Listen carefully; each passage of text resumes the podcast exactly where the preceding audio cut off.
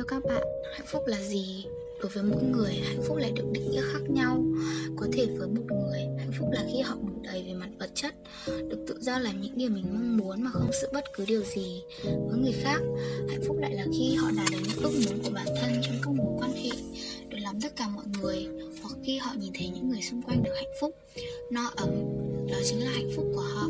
Mỗi chúng ta, mỗi cá thể có cách nhìn về đời và cuộc sống khác nhau suy nghĩ khác nhau, thế nên chẳng thể nào phán xét hay so sánh hạnh phúc của mình với người khác.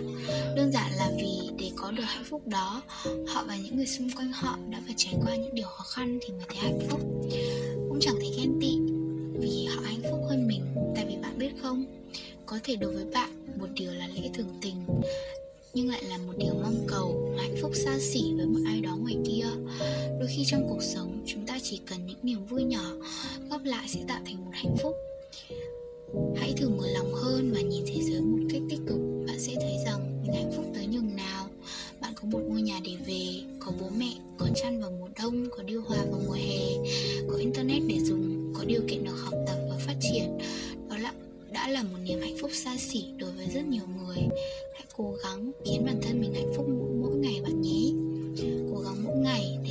mục tiêu của bản thân để thấy rằng thế giới này đẹp đẽ tới nhường nào. Mình biết đôi lúc cậu sẽ cảm thấy lạc lõng, thấy mỏi mệt vì những điều trong cuộc sống này. Và chẳng thể thấy hạnh phúc nổi cậu có quyền được như vậy. Vì cầu vồng chỉ được thấy sau cơn mưa phải không nào? Hãy